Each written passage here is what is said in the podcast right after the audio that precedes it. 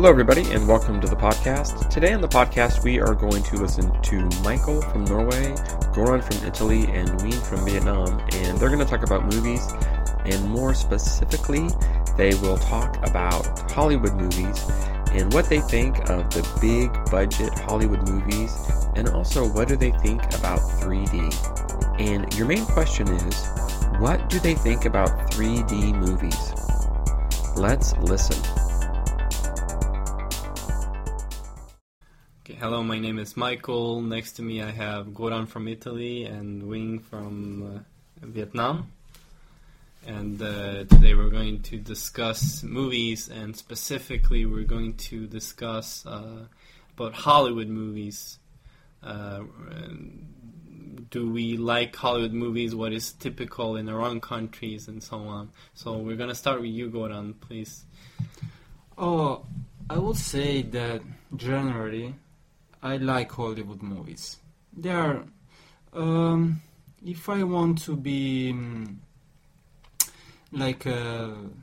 without thinking anything, just lie down on my couch and just eat something and drink and watch a movie, I would choose a Hollywood movie. They are pretty fun. They are well done.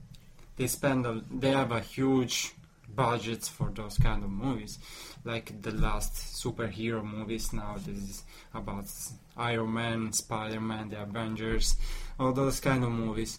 The story or the plot is pretty weak, but you know, you have this visual effects which the impact on you is strong. You just think, at least I think, oh well, how did they do that? Yeah, I would give a good example there. You have Avatar. The story is a huge cliche. Yeah, we heard about this story for. I knew how the movie would end, but just going there to see the good 3D effect that movie had. I think it had good 3D. It really immersed you in this whole world. You saw those flying things in the forest. But if you think it was recorded by a 3D camera, because just the camera was millions of dollars. Yes, but the other 3D movies are really crap because everything in post production. So you can say, oh, this is 3D. Yeah. It's dark and you have to wear glasses and if you already have glasses it's uncomfortable. So it's it seems like a technology that's trying to steal your money from. It was a huge hype, I would say. They were charging more for it, and everyone tried to get on the 3D bandwagon. All the movies went into 3D, and it became more normal for there to be 3D movies in cinemas than normal movies. But yeah, I agree totally with you. They went too far. Avatar was made, from the ground up. The idea was to make it in 3D, and they really worked hard to provide a good 3D experience. While as other movies, it's just not the same. Technology is not ready yet. Probably. And I also agree with you that, there's movies that you watch for the story, which are really good, and you love them. They don't have to be 3D. They don't have to be any. You just focus on the story. And then you have the movies even Transformers, with lots of explosions, lots of effects. It's entertaining in another way. Depends on how we look at entertainment. Someday you want to watch something emotional and romantic, and then someday you just want some really easy stuff. But I'm just saying that Hollywood isn't all about blockbuster and effect-heavy movies. I think Hollywood have made some really good thinking, really good food for thought, and it's not that all bad. So what do you think?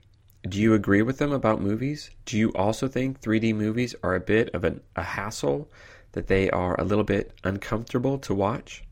I actually agree. I don't like 3D movies too much. And actually, I don't like action movies or movies about superheroes, so I agree with a lot of what they said. And that is it for this week. That is the podcast. Now remember, you can go to the ELLLO website. That's ELLLO.org. And you can listen to this lesson and read the transcripts. And also we have a video. You can watch the video. We have vocabulary. You can learn new words. And we even have a speaking challenge. So if you have time, please come to the website and check it out. And until the next episode, keep learning. Hey everybody, be sure to visit our website, ELLLO.org, where you can find this conversation and hundreds more like it. At ELLLO, we have over 2,000 audio and video activities, and nearly all come with a transcript, quiz, and vocabulary support. It's the easiest way to study abroad from home. Check us out on the web or follow us on Facebook. And of course, listen anytime.